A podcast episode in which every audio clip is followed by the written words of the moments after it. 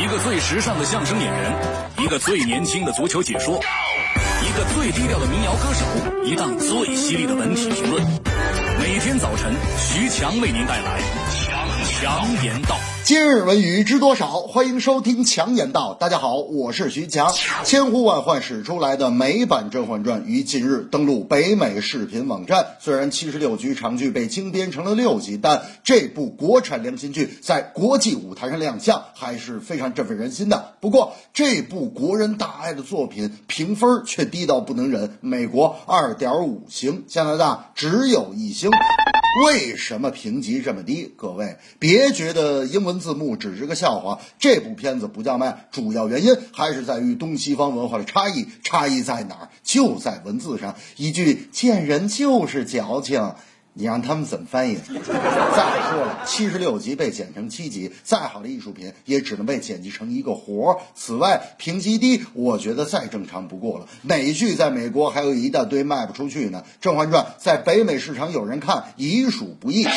大明那天就说了，哎呦，这个后宫甄嬛传我也是醉了。哎，强子，你现在打开电视随便开一个频道，哎，肯定有一个频道在重播。哎，我告诉你，我妈现在天天坐在家里看呢。哎呀，今天这个台播完了，明天那个台播呀。我就跟我妈说，我说妈呀，这哪是后宫甄嬛传呢？这家伙就是后宫甄嬛传呢，天天重播太烦了。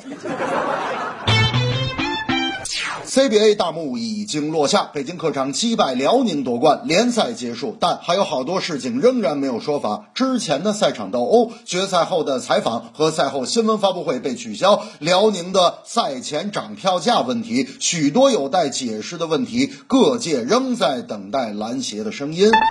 我徐强觉得，输球球迷面对了，门票突然涨价球迷也忍了，想问问咋回事吧，新闻发布会被取消了，输球引来的斗殴有没有？辽宁单方面涨票价有没有？如果严格按照法律来说，经营者是不得以格式、合同、通知、声明等方式做出对消费者不公平、不合理的规定，否则相应声明将是无效。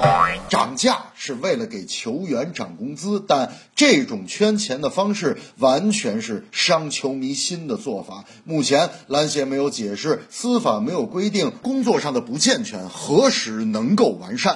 大明那天就说了，杜绝这事儿啊，关键的问题啊就是加强监督。虽然体育是自由的，但是游戏规则更重要吧。有句歇后语说得好啊，篮球比赛场内场外一定要做到甲鱼拉车呀。我说这话咋讲？大明说规规矩矩。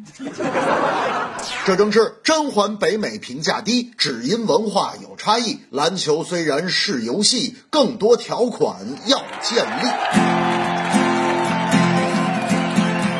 宫斗大戏《甄嬛传》，为何老外不爱看？解释清楚真的好难。因为文化的差异，因为太多的前期，因为故事要不客气。北京男篮有夺冠，球迷的矛盾不断，互相争吵为了打扮。输球谁都不平静，心态一定要理性，伤痛只能自己抚平。